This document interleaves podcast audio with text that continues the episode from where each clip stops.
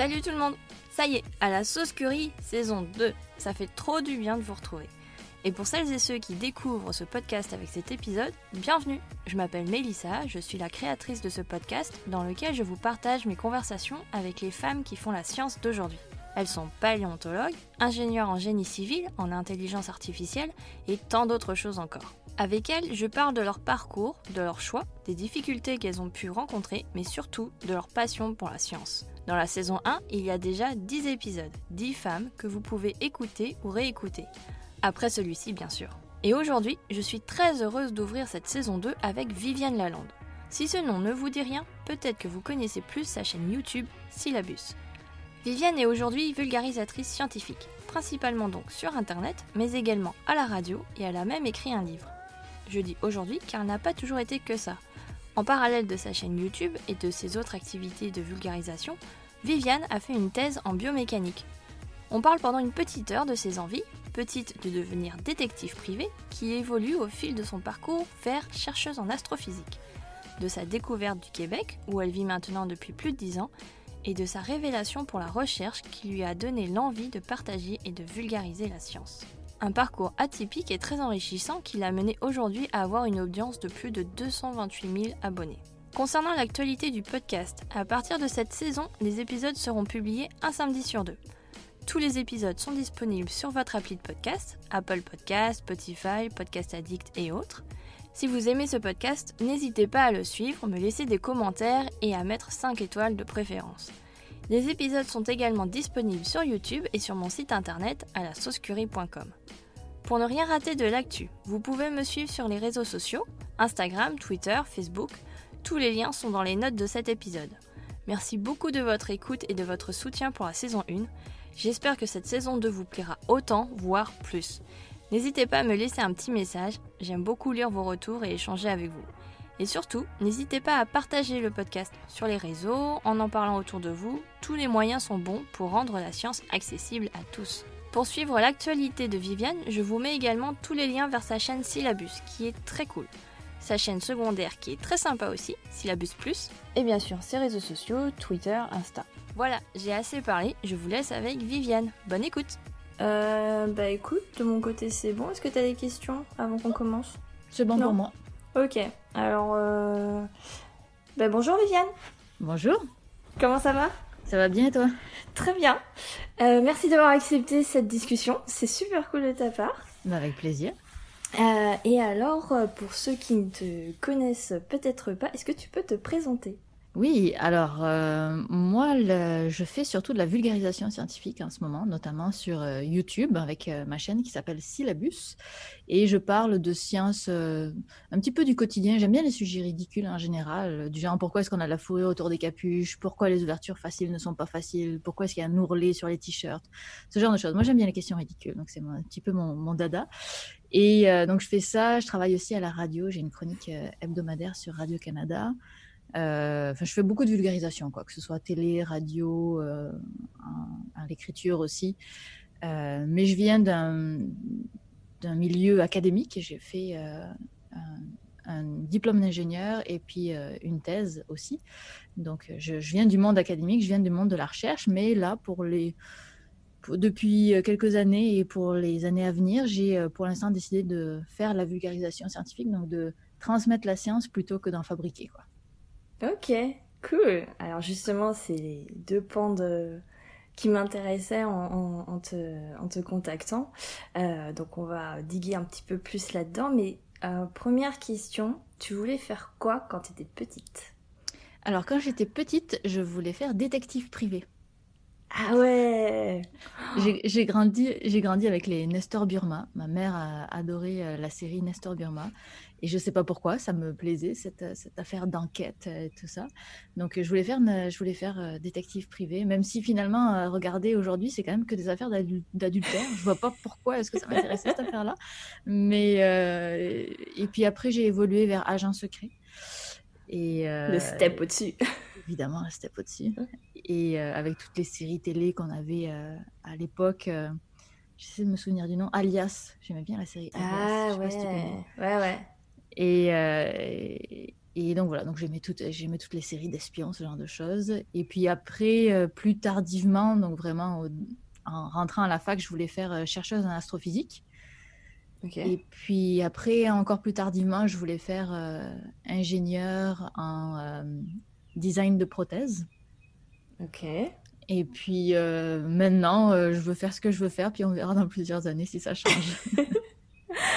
ouais, très. Alors, justement, toute cette évolution, donc c'est lié forcément à ton parcours. Est-ce que tu peux nous l'expliquer un peu? Donc, tu dis que tu étais dans la recherche académique avant, mais comment déjà t'es arrivé dans la recherche académique euh, Après le bac, qu'est-ce que tu as fait? Ouais, donc, alors j'ai fait un bac euh, S. Euh, donc en France. Et euh, puis après, je me suis dirigée vers l'université, vers la fac. J'ai fait un, un, DUG. Je suis la dernière année où on a attitré les DUG mmh. dans mon université, sinon un L1, L2, pour les jeunes qui ne savent pas ce qu'est un DUG. Euh, c'est un L2, l'équivalent d'un L2. Et donc j'ai fait un, je suis allée faire un DUG de physique. Je voulais pas aller en, en prépa parce que je voyais ça comme un truc euh, d'élite et j'avais pas très envie de d'appartenir à la catégorie élite de la nation. Donc, euh, je voulais aller dans, quelque chose de plus relax, de plus euh, où on étudie quand même, mais on n'est pas obligé d'être dans une compétition ou dans un, un arrachage de soi permanent. Ouais, le rythme soutenu euh, qu'on peut entendre au lycée, des écoles, des prépas, écoles d'âge, c'est un peu. je, ne sais pas comment est-ce que les gens peuvent être attirés par ça. Moi, ça m'a pas attiré. en tout cas, avec la description qu'on avait quand on était au lycée. Donc, j'ai commencé par ça. Puis, euh, au bout d'un moment, mon père m'a dit euh, chercheuse en astrophysique, c'est quand même, euh, c'est bien comme idée, mais c'est aussi uniquement pour le coup l'élite, quoi. C'est vraiment les meilleurs des meilleurs qui arrivent. Mm-hmm. Donc, il faudrait que tu, tu, trouves une voie plus professionnalisante. Et, et puis, il n'avait pas complètement tort, mais du coup, je me suis tournée vers les écoles, les écoles d'ingénieurs et je suis allée faire de l'ingénierie mécanique donc euh, dans, une, dans une université, dans une école d'ingénieur, après mon, après mon L2. Et après ce, diplôme d'ingénieur-là, j'ai fait un stage de, euh, en recherche, dans le monde de la recherche, au Québec. Donc là, je me suis expatriée au Québec, au Québec pour six mois pour aller faire un stage dans un laboratoire de recherche de nanorobotique. Et euh, j'ai tellement adoré ce que je faisais là-bas que je suis restée deux ans supplémentaires pour faire ce qu'on appelle une maîtrise donc une maîtrise au Québec, c'est vraiment pas la même chose qu'un master en France.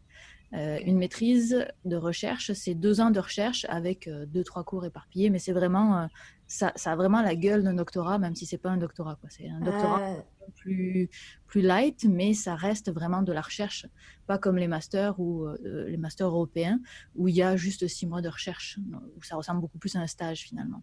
C'est plus comme grade school ouais, aux États-Unis pour la pour l'Amérique du Nord, les, euh, les masters, c'est la même chose que les maîtrises du Québec. Ok.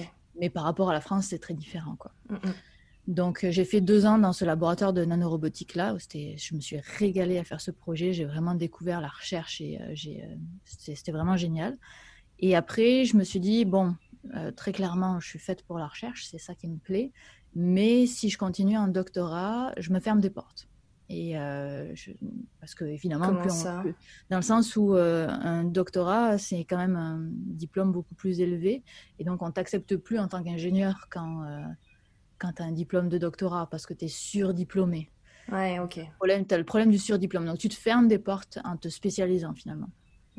Donc j'ai décidé de partir dans l'industrie et je suis travaillé dans une compagnie qui fait des antennes de satellites.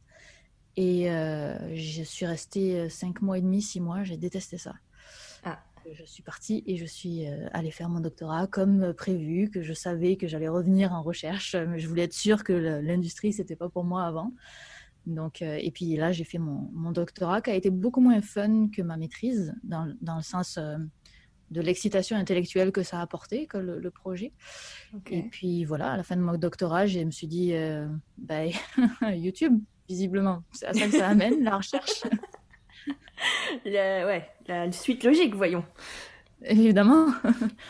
Parce que donc quand tu as... Euh, alors j'ai plein de questions là par rapport à ce que tu viens de dire. Euh, quand tu as voulu faire ta thèse, euh, tu t'es dit ça va potentiellement me fermer des portes, mais parce que donc tu voulais faire une thèse pour faire une thèse ou est-ce que tu voulais devenir chercheur derrière? Parce que si tu voulais devenir chercheur derrière, une thèse au final c'est la porte obligatoire.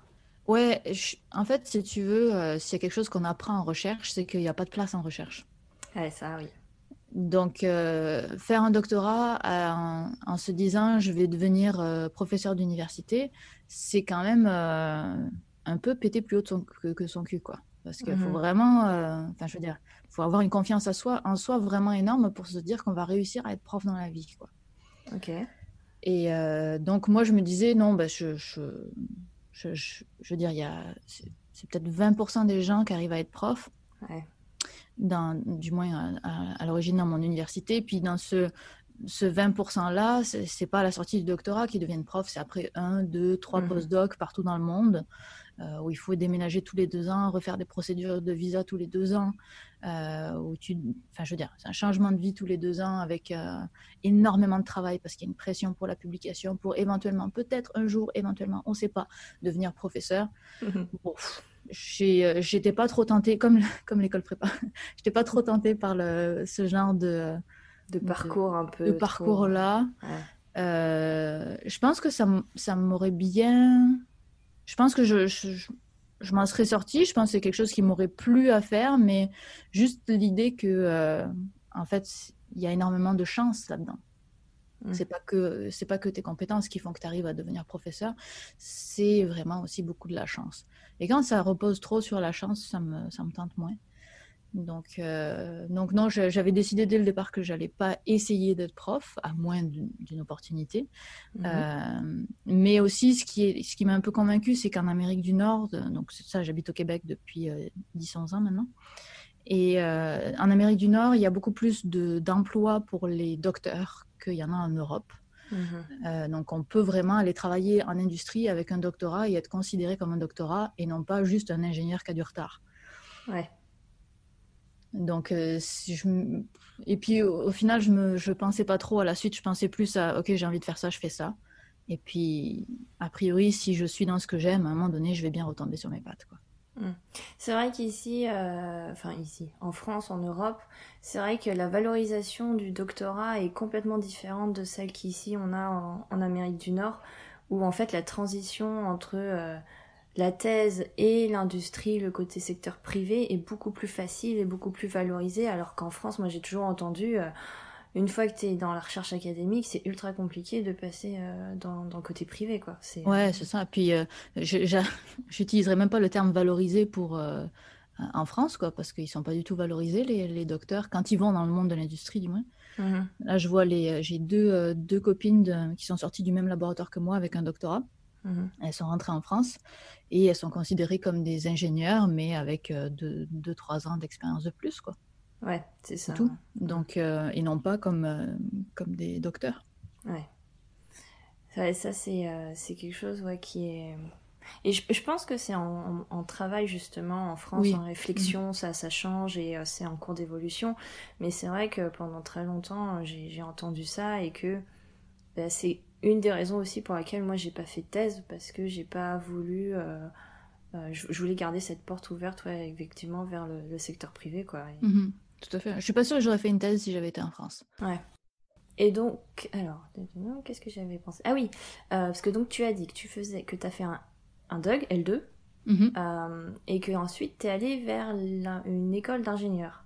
Ouais Comment tu as fait la transition? Parce que justement, en, souvent, école d'ingénieur, on fait une classe prépa avant, ce que tu n'as pas voulu faire, et au final, ce que tu disais, les écoles d'ingé, tu voulais pas spécialement y aller, et au final, tu y es allé. Comment Oui, en fait, les, écoles d'ingénieurs, elles acceptent effectivement les, euh, surtout des gens qui viennent de, de prépa, mais il y a beaucoup d'écoles qui sont sur dossier. Mhm. Et euh, il y en a quand même vraiment pas mal. Et donc, moi, je suis allée dans une école, euh, l'UTBM, elle s'appelle, à Belfort, qui euh, prenait sur dossier, qui, qui son plus gros, sa plus grosse source d'étudiants, c'était les, DUT. Ah ouais, ok. donc, il prenait énormément de DUT et il prenait de. Je me souviens, je faisais partie du pourcentage de 6% donc, euh, tu sais, tu as les pourcentages, tu as, peut-être 60% de DUT, euh, je sais pas, 30% de prépa, et puis tu avais 6% autres. moi, j'étais dans les 6% autres. ok, donc sur dossier, tu postules pour une école d'ingénieur et donc c'est plus une ingénieure là, une école d'ingénieur donc orientée physique. Orientée mécanique. Mécanique. Conception. Au, moment où moi je me suis inscrite, ça s'appelait euh, génie mécanique et conception. Quand j'ai été diplômée, ça a changé de nom et puis ça a encore changé de nom, mais à la base c'est génie mécanique et conception. Ok. Donc euh, c'est parce que justement euh, c'est là que je voulais. en fait pendant mes, mon DUG, pendant mon L1 L2, je me suis pété le genou et euh, il va y avoir un rapport. Et euh, je me suis pété le genou et je me suis fait opérer et j'ai trouvé ça fascinant, la façon dont on pouvait amener son corps au garage, euh, garage qui est l'hôpital. Mhm. Et donc je voulais après designer des, des, prothèses, des orthèses, ce genre de choses. Et ça, c'est ingénieur mécanique appliqué dans le monde biomédical. Donc c'est à partir de là que j'ai décidé d'aller en, en ingénierie. Ah oui, d'accord. Donc tu avais quand même une idée d'une application biomédicale derrière. c'est ça. Ce qui, et, du coup, avec cette idée-là, euh, l'école que j'ai choisie n'était pas forcément la meilleure parce que c'était vraiment dans le secteur automobile. Mais euh, donc, euh, c'est pas tout à fait la même application. Mais déjà, c'était une école qui m'acceptait sans avoir fait de prépa, ce qui est ce qui est quand même pas toutes les écoles. On va pas se, on va pas se mentir. Et je me disais qu'à partir du moment où tu as un diplôme d'ingénieur mécanique, la spécialisation dans un autre, enfin, je veux dire, dans un domaine d'application se fait assez bien. Et euh, sur ça, je, suis toujours convaincue de la chose, vu que c'est ce que j'ai fait après. Donc, euh, voilà. Ok, et donc le... ce qui t'a amené au Canada, si j'ai bien compris, c'est ton stage, c'est ton stage d'école d'ingé? Ouais, c'est ça, mon stage de fin d'études. Nous, on avait deux fois six mois de stage dans mon, dans mon cursus. Donc, le premier six mois de stage, je l'ai fait bah, dans une compagnie automobile je me suis royalement fait chier. Et euh, le deuxième stage, je l'ai fait en, donc, en laboratoire de recherche. C'était une volonté de ma part de faire et à l'étranger et un, laboratoire de recherche. Et, euh, et donc, j'ai atterri dans un laboratoire de nanorobotique. Et, euh, et voilà. Donc à Montréal, c'est ça? À Montréal, c'est ça. Ok. Tu visais le Canada spécifiquement ou Non, je. postulé dans plein de trucs? Non, en fait, c'est juste, je connaissais un pote qui était dans ce laboratoire-là. Il m'a dit, euh, il y a une place pour tel projet, est-ce que ça te tente? J'ai dit oui, cool, et puis c'est parti. Ok. J'ai, euh, je pense que j'ai, et je suis restée. Et je, pense que j'ai même pas postulé ailleurs, en fait. J'ai commencé à dire aux gens que je connaissais, et je cherche un stage en recherche à l'étranger. Est-ce que vous avez quelque chose pour moi? Et puis, euh, il y a une personne qui m'a répondu, et voilà. Ok. Bah, easy, quoi. Un peu mm la voie royale. Et donc, tu arrives dans ce laboratoire de recherche pour ton stage. Mhm. Donc, tu découvres en même temps le côté recherche. Et est-ce que tu découvres aussi en même temps le côté bio? Bio, non. Euh, je découvre le. Je découvre surtout la recherche. Ouais. Euh, je découvre avant tout la recherche. Euh, le côté bio, si tu veux, ça reste un côté. bio, non, je, vraiment pas. physiologie, peut-être un peu plus. Donc, euh, où je vais vraiment avoir les bases, les bases des bases, mais je, euh, très clairement, euh, même quand on est ingénieur appliqué au monde biomédical, c'est on n'est quand même pas biologiste quoi et, de très très très très très très loin. Donc au final les bases de bio que tu avais ont été suffisantes en fait pour ben, c'est que c'est j'ai du mal à appeler ça la bio. Ouais. pour moi c'est en plus genre anatomie physiologie D'accord. Ce sont des choses pour moi très différentes par rapport à la bio. Pour moi, la bio, on est forcément dans le minuscule, genre dans la cellule, dans euh, ah la bactérie. peut-être que c'est moi qui ai une vision erronée de la chose, mais et tandis que la physiologie, on est beaucoup plus dans les, euh, les phénomènes globaux dans le corps, genre le corps, le cœur pompe pour amener euh, le sang à tel endroit. Ça, oui, ça j'ai beaucoup appris là-dessus. par contre, sur comment les bactéries, les cellules, les hormones, euh, toute la, biochimie du corps finalement, ça je je l'ai pas beaucoup développé parce que c'est des choses que quand on vient designer un truc en tant qu'ingénieur, on va pas interagir avec les cellules, on va interagir avec beaucoup plus le, le macroscopique du corps qu'avec le son microscopique. D'accord, ok. T'as pas besoin d'aller dans le détail de la cellule, quoi. Quand pas, il y a pas dans ce que je faisais moi. J'imagine qu'il y en a d'autres qui en auraient peut-être besoin, mais moi non. Ok. Et donc, qu'est-ce que tu as aimé justement dans ce côté euh, recherche? Alors, la recherche, déjà, euh, j'étais dans un contexte, je pense, qui est assez particulier. Je n'ai pas fait 300 millions de laboratoires dans le monde, mais je pense que ce laboratoire avait quand même quelque chose de particulier, qui était qu'on était très indépendant, dans le sens où on avait tout sur place pour fabriquer nous-mêmes nos prototypes. Donc, on avait un machine shop Et c'est moi qui ai fabriqué tous mes prototypes, c'est moi qui ai utilisé la CNC, donc une machine à commande numérique, c'est moi qui faisais les dessins, c'est moi qui découpais mes plaques de plexiglas, euh, c'est moi qui faisais mes collages, c'est moi qui faisais mes moules en plexi, tout ça. Donc on avait vraiment un machine shop qui nous rendait hyper indépendant du reste du monde. Mmh et ça, ça, change beaucoup de choses quand on fait de la recherche parce qu'on on a la main sur tout et avoir la main sur tout, ça, ça, change vraiment sa vision globale d'un de, projet. Il y a aussi le fait que, euh, ça c'est un peu plus courant, euh, mon, prof n'était pas vraiment présent et donc on était vraiment laissés à nous-mêmes. Et euh, on était laissés à nous-mêmes, mais on était tous une bande de potes. Et au bout d'un moment, on s'est rassemblés autour d'un projet. Et puis on s'est dit, on va faire ce projet-là ensemble. Donc moi, en fait, euh, mon projet, quand je suis arrivée, il y avait une demande de fonds qui était associée. Et donc si on lisait la demande de fonds, ben, je voyais qu'il allait falloir des compétences à certains endroits que moi, je n'avais pas. Et donc j'ai rameuté des gens dans le laboratoire et je leur ai dit, hé, toi, tu es en train de faire une maîtrise, toi, tu es en train de faire un doctorat, venez, regardez, il y a ce projet qui, euh, qui marche bien. Et puis donc on, on s'est mis à travailler ensemble. Donc on était 4-5. Et on a fait le projet euh, ensemble. Puis là, il faudrait peut-être que je te parle du projet maintenant. Ouais, c'est ce que j'ai dit. C'était quoi ce projet? Donc, le, le, grand thème du laboratoire, c'est d'arriver à soigner le cancer. Euh, ce qui est un grand thème, mais euh, la, la, technique qui est choisie, c'est d'essayer d'amener le médicament au plus proche de la tumeur. Et pour ça, il y a plein de thèmes qui sont développés dans le laboratoire, donc en guidant des bactéries ou en guidant des, euh, euh, qui euh, transportent des médicaments pour aller jusqu'à la tumeur, ce genre de choses. Et mon aspect à moi du projet, c'était d'utiliser un cathéter. Donc un cathéter, c'est les longs tubes de plastique qu'on met dans les vaisseaux sanguins pour aller faire des opérations dans le corps. Et donc ces longs tubes de plastique-là, leur problématique, c'est que quand on les met dans les vaisseaux sanguins, ben, on arrive à les pousser, mais on ne peut pas vraiment les diriger. Donc quand on arrive à une intersection de vaisseaux sanguins où il faut aller à gauche, ben, pour dire au cathéter qu'il faut aller à gauche, c'est un peu compliqué. Et, et donc dans l'idée de se rapprocher toujours au plus proche de la tumeur, c'est qu'on veut arriver à guider un cathéter de, façon, de la façon la plus efficace possible.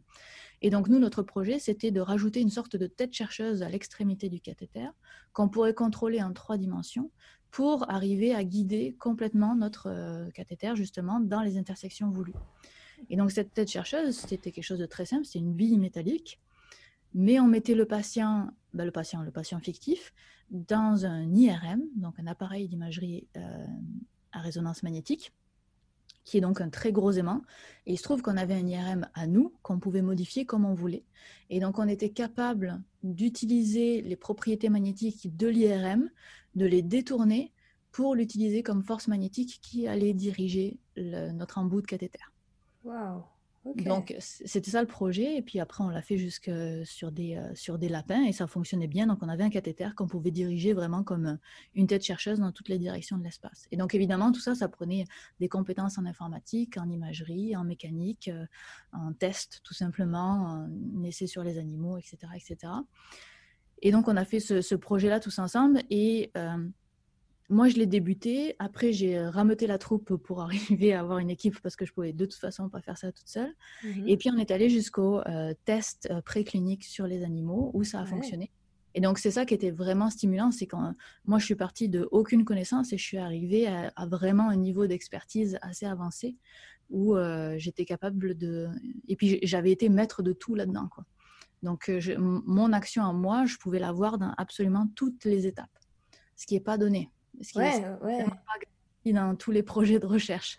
Et donc, j'avais un niveau d'apprentissage euh, sur la conception du produit, sur la fabrication, sur le développement. Euh, on n'avait jamais reçu d'animaux dans notre IRM, donc il a fallu développer tout un tas de choses aussi, euh, de procédures, et ça a été hyper formateur. C'était deux ans, deux ans et demi de, formation merveilleuse. C'était génialissime. Ah ouais, donc ah oui, parce que donc ça c'était à l'origine ton sujet de six mois de stage d'école d'ingénieur, mais tu as continué avec ta maîtrise. Exactement.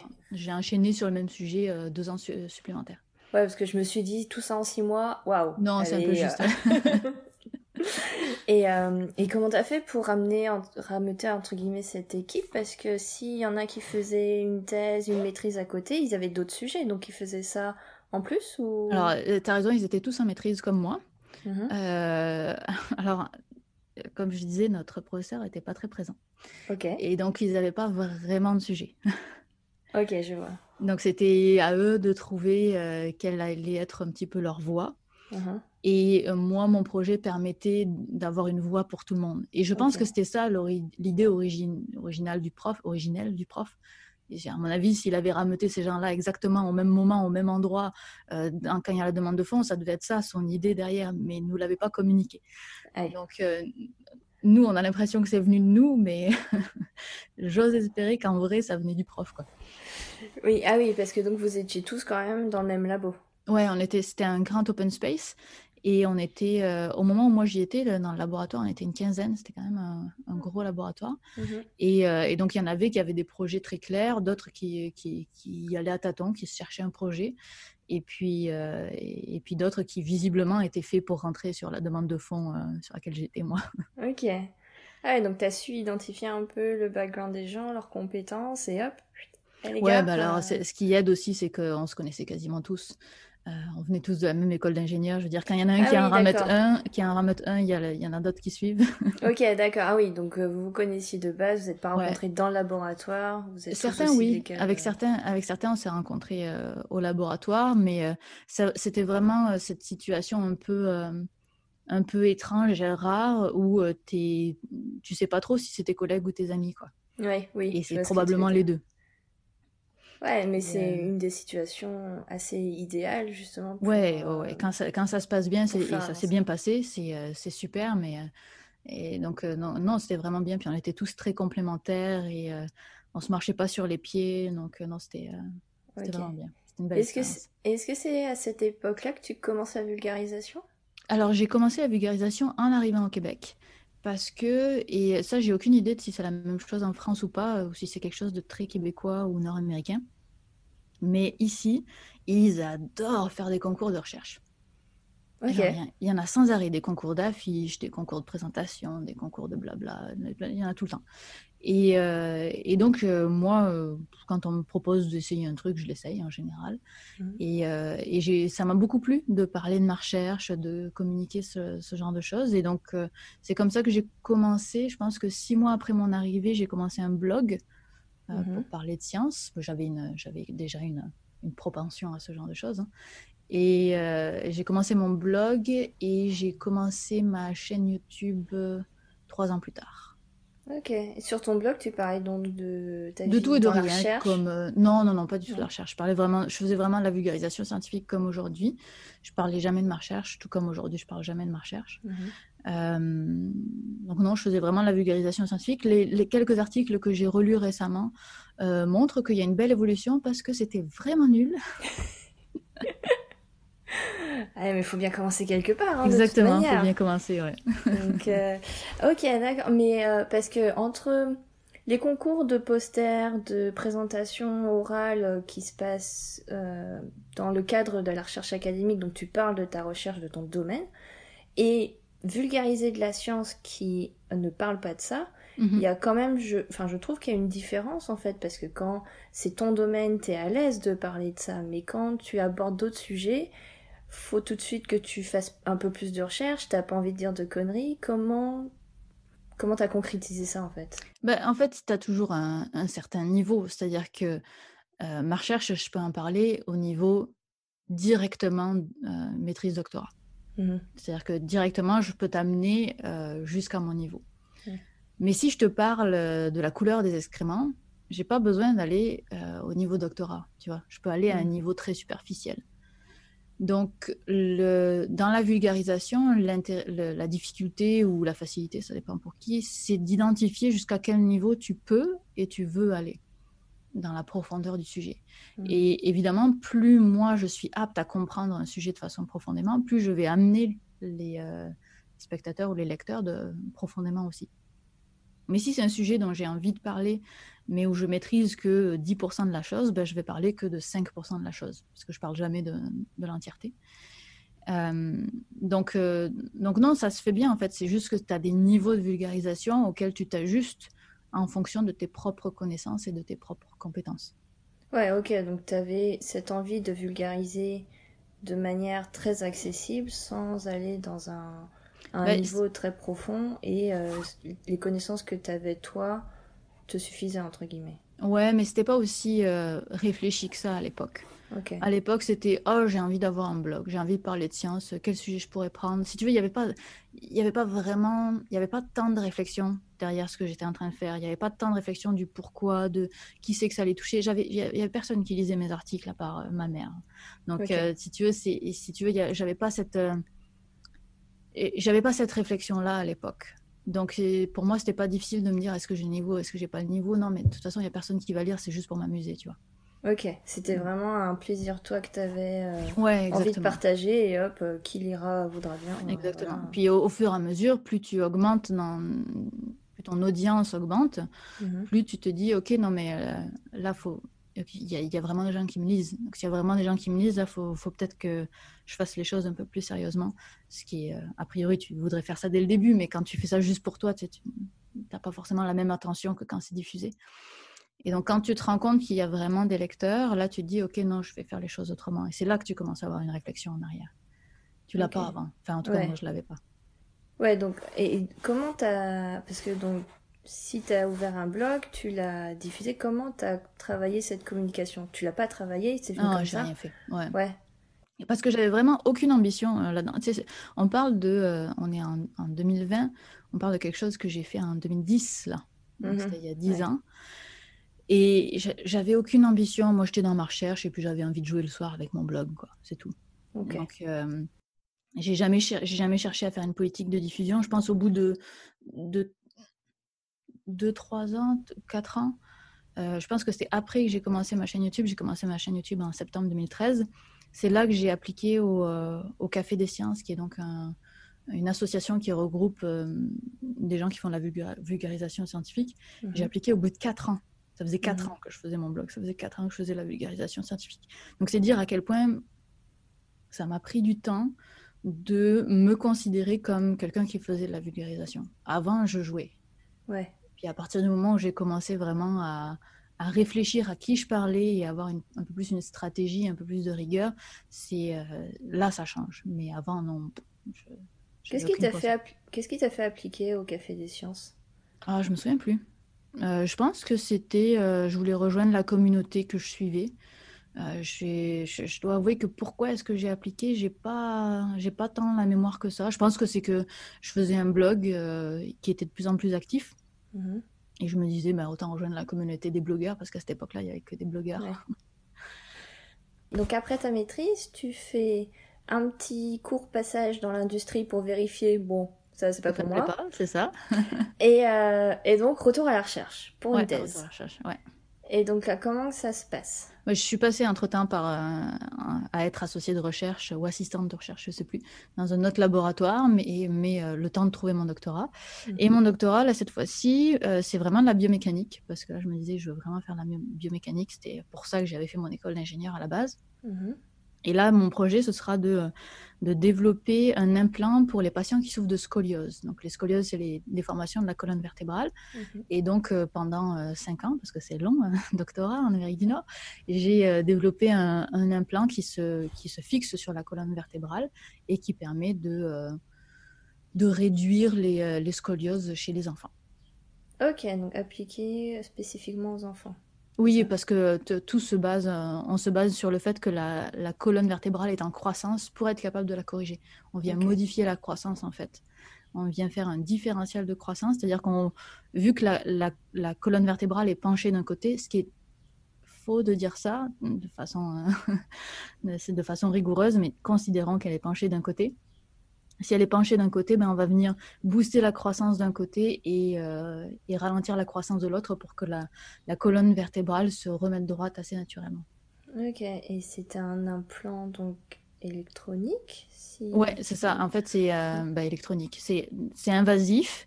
Euh, c'est un petit peu comme les, euh, les, euh, les, broches pour les dents avec le fil qu'on met sur les dents.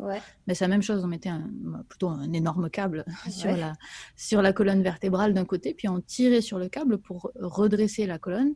Mais c'est pas tant la tension qui faisait redresser la colonne, c'est le fait que cette tension-là impliquait un chargement de la colonne vertébrale, donc une, des forces sur la colonne vertébrale différentes d'un côté par rapport à l'autre de la colonne vertébrale.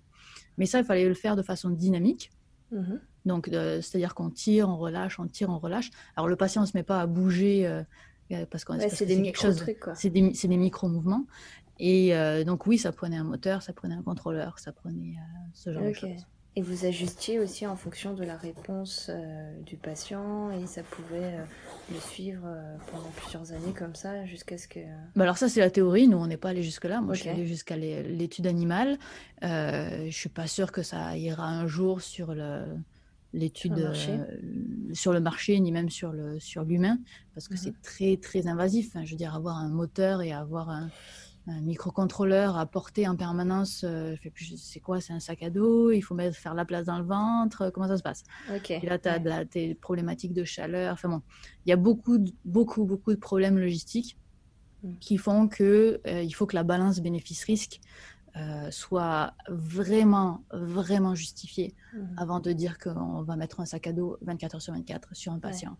Qui, donc, non, c'est intense. C'est intense comme truc. Donc, euh, c'est pas très intense au niveau de, de la chirurgie, parce qu'aujourd'hui, les chirurgies de réparation de scoliose sont. C'est pas beau à voir, hein, honnêtement. Mm. C'est vraiment très, très, très, très invasif. Et donc, cette technique-là est très peu invasive, mais elle est très euh, difficile à accepter pour le patient. Mm. Et euh, un, un, implant difficile à, accepter pour le patient, selon moi, c'est un implant qui n'est pas viable. Quoi. Donc, euh, à moins de trouver une solution pour faire cette, euh, le, même effort mécanique sur la colonne vertébrale, je ne suis pas sûre que mon, mon projet euh, avance plus que ça à l'avenir. Quoi. Ouais, mais ça peut quand même donner des pistes, d'idées. Oui, c'est ça. ouais, c'est ça. C'est ça, c'est ça. Donc, c'est c'est pas, c'est pas tomber dans le vide, mais je ne mhm. pense pas qu'en l'état, ça puisse être continué. Quoi. Ok. Et tu sais si ton projet de maîtrise, justement, parce que tu as dit que ça allé jusqu'à préclinique, euh, la petite tête chercheuse là au niveau du cathéter, tu sais s'il y a une application derrière? Parce que ça, par contre, ça a l'air d'être. Euh, ouais, ça, ça marchait bien. La difficulté, c'est que la... pour que ça fonctionne, on a rajouté du hardware dans l'IRM. Et ce hardware-là, le jour où les compagnies qui fabriquent l'IRM l'intègrent, mhm. on pourra euh, utiliser le projet. Euh, mais tant qu'elle ne l'intègre pas, on ne peut pas l'utiliser. Ouais, ok, il faudra changer tous les IRM. Euh. C'est ça. Donc pour l'instant, c'est juste un problème hardware. le, le truc fonctionne. Est-ce qu'il est souhaitable? Ça, il faut, il faut poursuivre les études pour ça. Mhm. mais pour l'instant, de toute façon, on est bloqué au niveau hardware. Donc il y a d'autres solutions qui sont, qui sont envisagées, mais là, je n'ai pas, pas, suivi les, j'ai pas suivi les avancées là-dessus.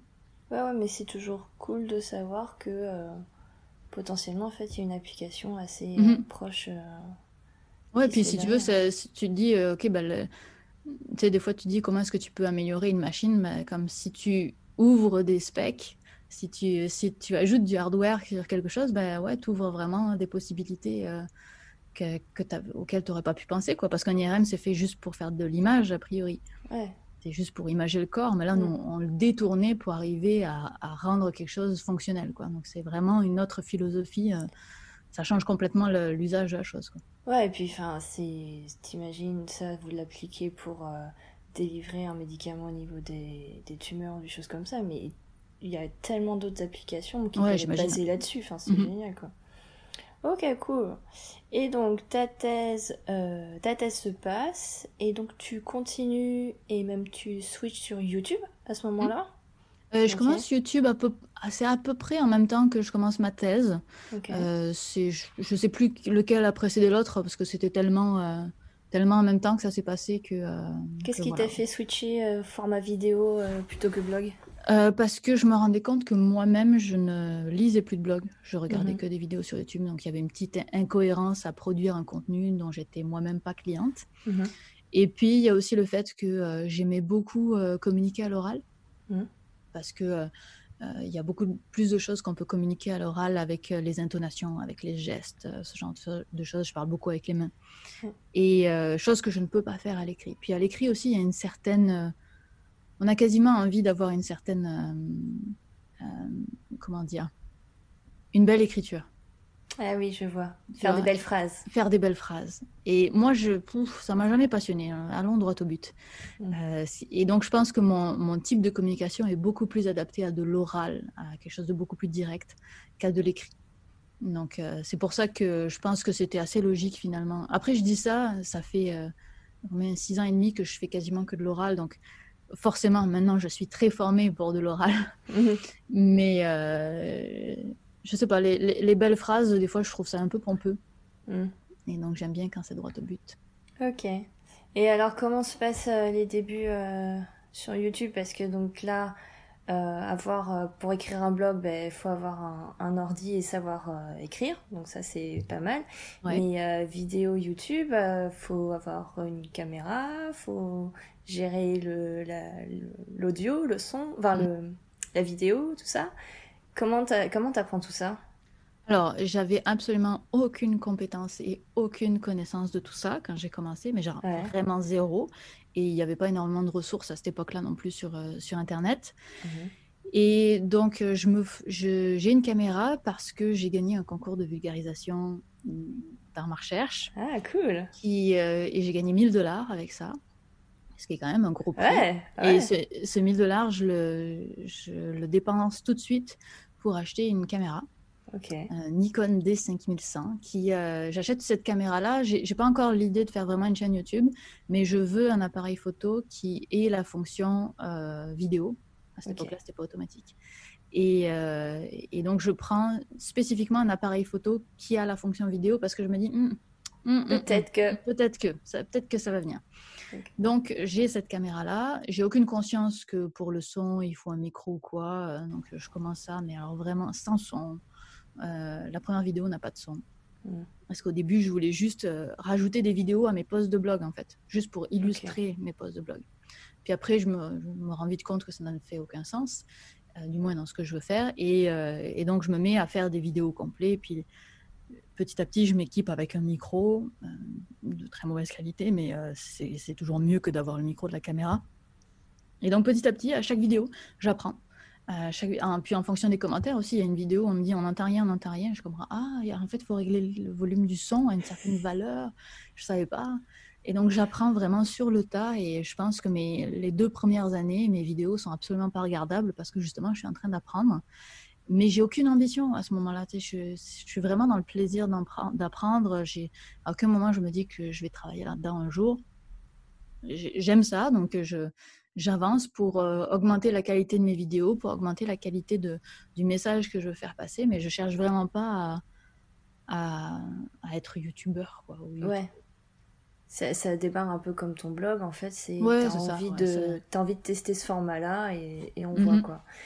Est-ce que tu avais réussi à ramener ton audience de blog sur tes vidéos ou lol lol non mais dans le sens où ça voudrait dire qu'il faudrait que j'ai une, une, conscience de quelle est mon audience de blog D'accord, parce que comme tu disais que justement tu commençais euh, euh, avec ton blog à être assez actif et à avoir des lecteurs, etc. Euh, non, pas à ce point-là quand même. Non, d'accord, ok. Non, non, je sais. Je... je sais pas. Je pense pas qu'il y ait qui que ce soit qui me suivait. Tu vois, on pouvait tomber sur mes sur mes articles, mais pas me suivre. Je n'avais pas de réseaux sociaux non plus, je pense à ça. Donc, euh, donc non, je pense pas que j'ai. Bon, en tout cas, si j'ai probablement rameuté mon audience de trois personnes de mon blog à ma chaîne YouTube. Mais, euh, tu t'appelais déjà Syllabus sur ton blog? Non. Non, tu as trouvé ça pour euh, ta chaîne YouTube. Mhm. Ok. Et donc, ta chaîne YouTube fait son petit chemin. Mhm. Et est-ce que tu te rappelles de. Est-ce qu'il y a une vidéo qui a fait que ça y est, je suis dans le game? Non, je pense pas. C'est vraiment très petit à petit. Ok. Très progressif. Après, je suis pas quelqu'un qui est vraiment très attaché aux événements non plus. Mhm. Donc, euh, peut-être qu'il y a, il y a quand euh, Dirty Biology m'a partagé puis que j'ai gagné 8000 abonnés, c'était cool, mais je le garde pas comme souvenir de ça y est, je suis dans le game. Ok. Je suis sûre d'être dans le game maintenant, tu vois. Ouais. Bah, enfin, pour moi, tu es quand même une des figures euh, de, de, vulgarisation scientifique française, en tout cas, qui enfin une des plus connues quoi dans le. Bah écoute, euh, tant mieux, mais moi je le, si tu veux, je le perçois pas ça, tu vois. Ok, d'accord. Euh, est-ce que tu même, est-ce que tu y attaches une importance? Mm, Je sais pas.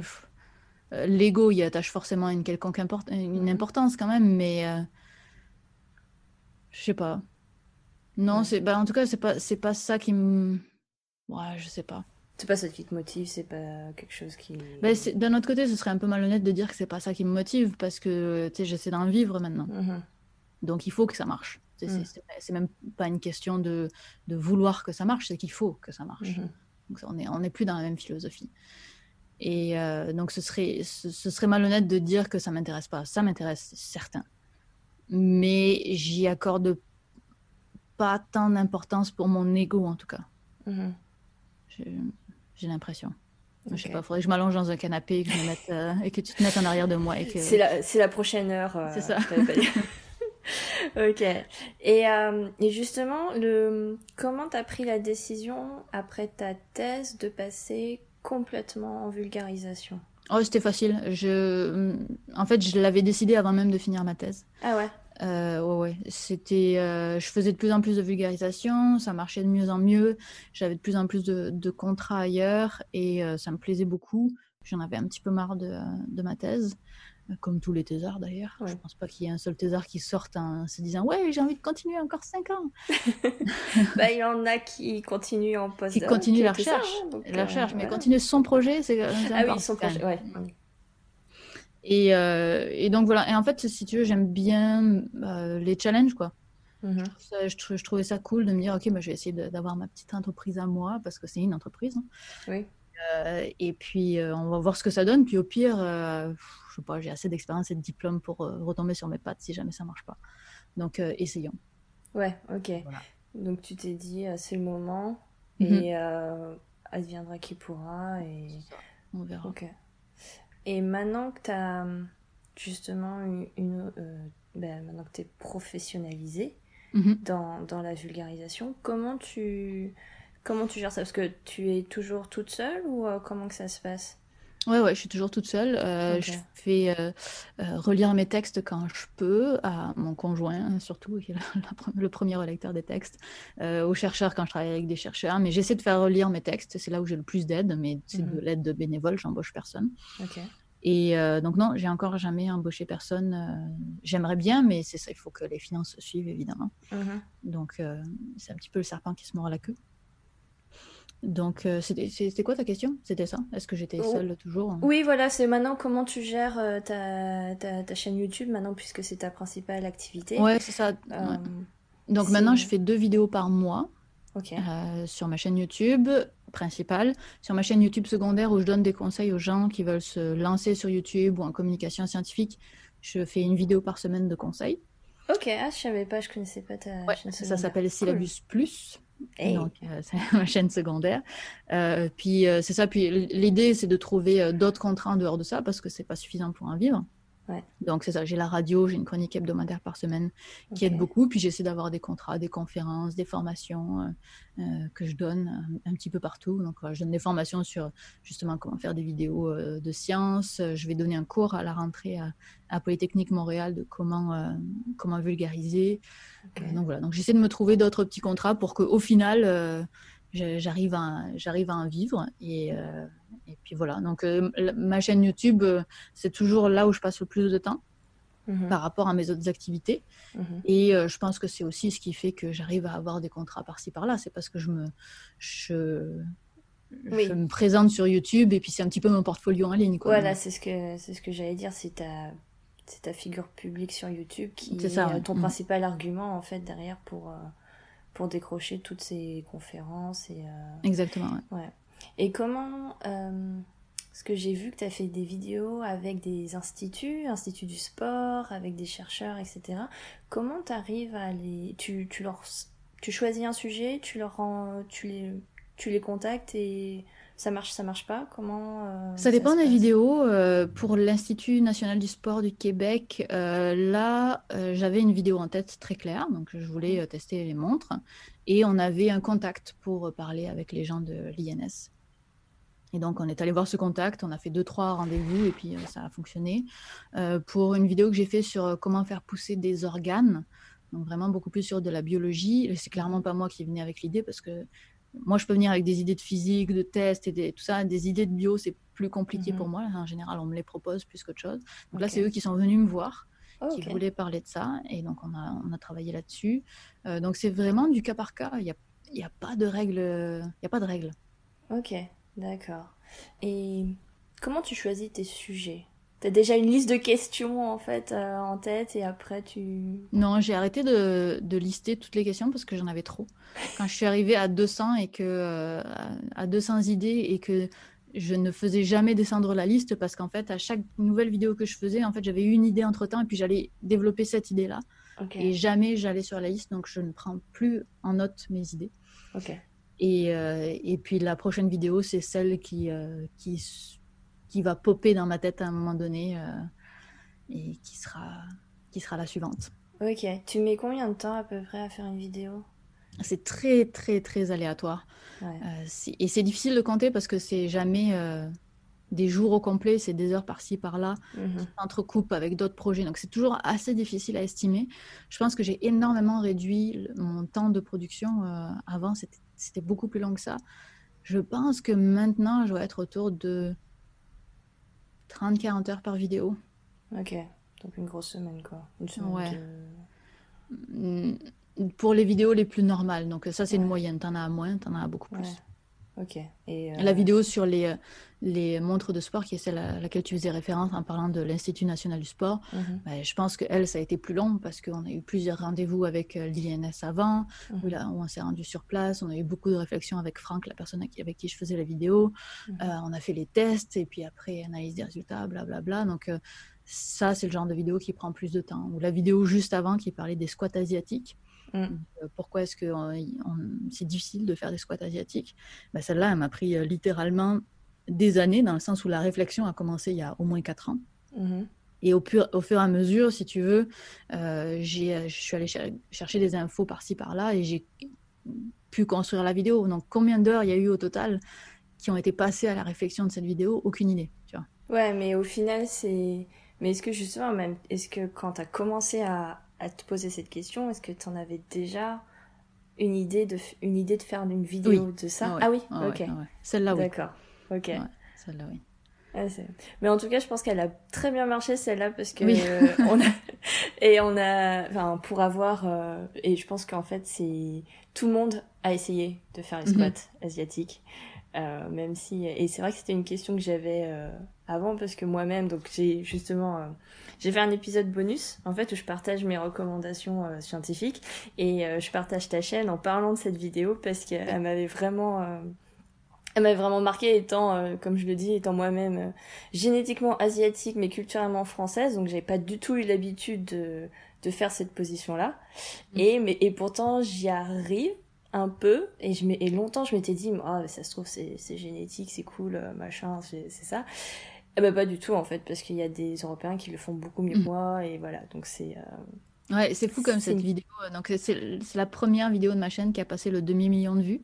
Waouh. C'est jamais arrivé, mais c'est les retours que j'ai sur cette vidéo. Il y a des gens qui m'envoient des mails pour me dire qu'ils y arrivent ou qu'ils y arrivent pas, ou euh, pour me. Alors que jamais j'ai ça d'habitude dans mes vidéos. Jamais on, m'envoie un mail, jamais on va chercher mon adresse internet, mon adresse mail sur internet. Ouais pour m'écrire, jamais ça arrive. Ah ouais, c'est vraiment dans tes emails, c'est même pas en commentaire sous la vidéo, c'est... Euh, dans mes emails, on vient m'écrire. Ou alors on vient, on vient m'expliquer aussi euh, euh, que j'ai rien compris à la vidéo, au squat asiatique et que en, vrai, les, les, Asiatiques, ils y arrivent mieux parce qu'ils ont un, autre rapport à la gravité que nous. Ah oui, bah oui. Donc voilà. Ok, d'accord. ouais, non, c'est. Je pense que c'est aussi une vidéo qui a marché parce que c'est euh, ultra convivial. Ça tout, mhm. comme, enfin, comme l'effet ça a fait sur, euh, sur nous ici, on a tous essayé, on s'est tous comparés, quoi. C'est, euh, Et je pense que c'est, c'est trop. C'est ça qui est, qui est marrant dans tes vidéos, c'est que c'est des choses qui touchent au quotidien, qui au final, en fait, tu dis Ah, mais ouais, j'ai jamais, mhm. j'avais jamais pensé à ça. Et derrière, il y a, y a de la science un peu plus dure, entre guillemets, et on, tu te fais Ah, c'est. Ouais, c'est effectivement, j'aurais jamais pensé à ça. Et je pense mm. que c'est ça qui fait la, la, qualité de ta chaîne, en fait, et qui fait la thématique, en fait, de ta chaîne euh, en général. C'est enfin, c'est ça, c'est voulu, en fait, c'est ça. C'est une question du quotidien, comme ça. Euh. c'est ça qui me plaît, moi, quoi. C'est ça qui me plaît. Mais tu vois, pour cette vidéo-là sur les squats, ce qui est particulièrement euh, frappant pour moi, c'est que ça fait euh, maintenant six ans et demi que je suis sur YouTube. Mhm. Ça fait euh, six ans et demi que je publie des vidéos, que je commence à savoir ce qui marche et ce qui marche pas. Mhm. Et celle-là, j'ai passé les deux semaines de montage parce qu'elle a été très très longue à monter, très très longue à écrire. Celle-là, Mhm. elle, a été- elle a été vraiment longue. Et, euh, et j'ai passé tout le temps de production de cette vidéo à rouméguer, comme on dit chez moi, à râler et à dire pourquoi est-ce que je passe autant de temps sur cette vidéo, ça ne va jamais marcher. Ok, Ça va faire un flop total, raté. raté. Et donc, c'est dire à quel point c'est difficile, c'est extrêmement difficile de prévoir ce qui, euh, ce qui va plaire et ce qui va pas plaire. Quoi. Parce que je me suis dit, je veux dire, maintenant ça paraît évident, bah oui, le squa- squat asiatique, ça, ça parle à tout le monde, mais non, c'est pas si évident. Mhm. Je veux dire, moi, mon intérêt, c'était pourquoi est-ce que toi, tu y arrives, moi, y arri- j'y arrive pas. C'est pas si évident que ça va parler à tout le monde, quoi. Mhm. Ok, ouais. Donc comme quoi, faut faire euh, les sujets, les vidéos qu'on veut et... Mhm. on- Je sais pas si c'est ça que j'en retire comme conclusion. Non. ok. Euh, bon, on va arriver à la fin de l'épisode. Euh, Est-ce que petit... deux petites dernières questions. Est-ce que tu as eu des rôles modèles pendant tout au long de ton parcours? Ouais, c'est difficile parce que je les ai jamais identifiés comme rôle modèle. C'est-à-dire que je pense que j'en ai eu. Hmm? Ouais. Ou mentor, tu vois, Mentor, modèle ou mentor, je sais Je, pas. je- je pense que j'en ai eu, mais sans savoir, sans, si tu veux, euh, euh, formuler dans ma tête que cette personne est un mentor pour moi. tu sais. Mhm. Je pense que j'ai beaucoup été inspirée par euh, les films et les séries où il y avait des femmes fortes.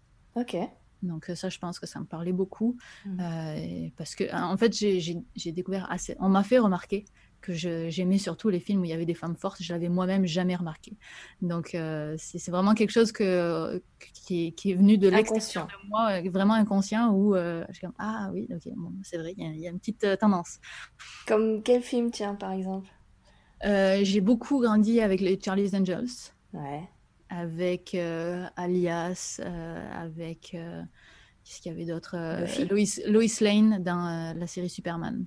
Mhm. Mon, mm, mon personnage préféré c'était Lois Lane, c'était pas Superman. Superman. Euh, qu'est-ce que t'as qu'est-ce que t'as dit comme nom Euh, J'ai dit Buffy, euh, Dark Angel, ce genre. Ouais, le deuxième là non je connais pas. Non, ok. Mais tout ce genre de choses. À chaque fois qu'il y avait une femme forte là, je pense que je m'identifiais pas mal. Ok. Donc il y a ça. Dans mon, dans mon entourage proche aussi, il y a un, un ami de mes parents qui a, qui a beaucoup euh, contribué, je pense, à mon éducation scientifique, parce que mes, mes parents ne sont pas des scientifiques. Ouais.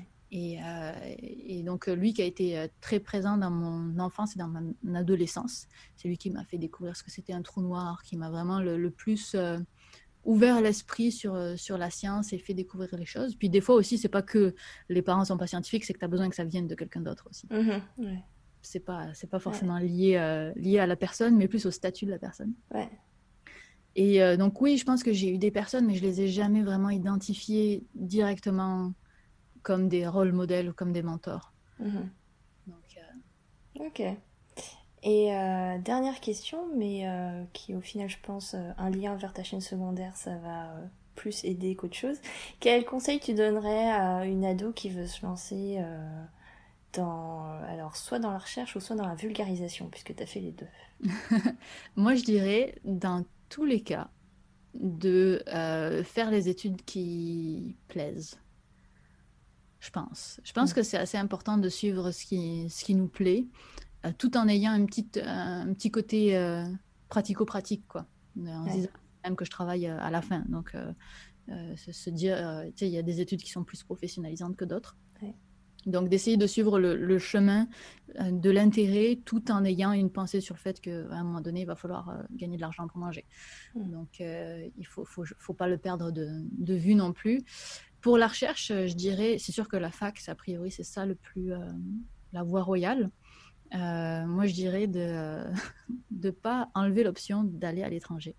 Ouais. Parce que je pense que c'est hyper enrichissant. Donc, je pense qu'il y a beaucoup de choses à apprendre en allant à l'étranger. Et je pense qu'on devient des, des, personnes beaucoup plus complètes quand on a affaire à d'autres cultures. Mm. Donc, euh, voilà, mon premier conseil serait peut-être d'aller vivre à l'étranger au moins quelques années. Et, euh, et puis, pour ceux qui veulent se lancer en vulgarisation scientifique, euh, je veux dire, le, le fond du problème, c'est qu'il y a très peu de gens qui arrivent à en vivre. Donc, ça veut dire qu'il faut faire ça d'abord par passion et après par métier. Mhm. Un peu comme moi, je l'ai fait euh, pour la vulgarisation. Aujourd'hui, je peux en vivre, mais c'est pas garanti que ça dure et c'était pas garanti que ça marche du tout. Donc, on le fait d'abord par, euh, par intérêt et puis, s'il se trouve que ça fonctionne, bah, tant mieux, allons-y. Mais, euh, mais moi, je me prévois toujours de, d'avoir à retomber sur mes pattes de façon différente. Quoi. Ok. Donc, un mais plan après, B quand même derrière. J'ai toujours un plan B. C'est des, euh, mais moi, je suis, je suis, dans le genre. Euh, je suis pas une preneuse de risques. Euh, mes risques sont très, très calculés. Donc, je ne suis pas une si, une si grande aventurière que ça. Quoi.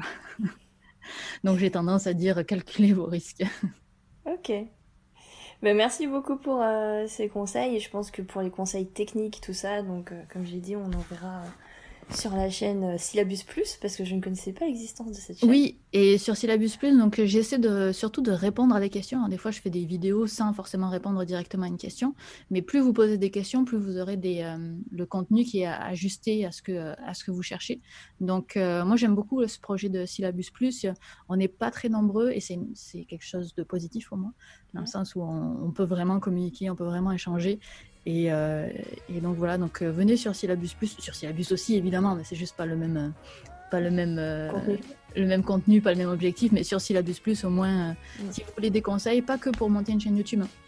vraiment pour communiquer, surtout la science, mm-hmm. c'est, je pense que, en tout cas avec tout ce que je prévois, j'ose espérer que mes conseils seront utiles. Cool, ben parfait, merci beaucoup Viviane. Eh ben, C'était très sympa comme euh, conversation. En plus, on respecte les timings pile poil. Parfait. Bonne continuation pour ta chaîne. Elle est très bien partie et euh, j'aime, j'aime vraiment beaucoup ce que tu fais. Donc, euh, si ça peut continuer le plus longtemps possible, ce serait génial. Ben, merci et bonne chance à toi pour ton, pour ton podcast. Merci beaucoup. À plus. Merci d'avoir écouté jusqu'ici et encore merci à Viviane pour sa confiance. Si vous avez aimé cet épisode, n'hésitez surtout pas à vous abonner et à le suivre sur les réseaux sociaux. D'ici là, prenez soin de vous et à la prochaine. Ciao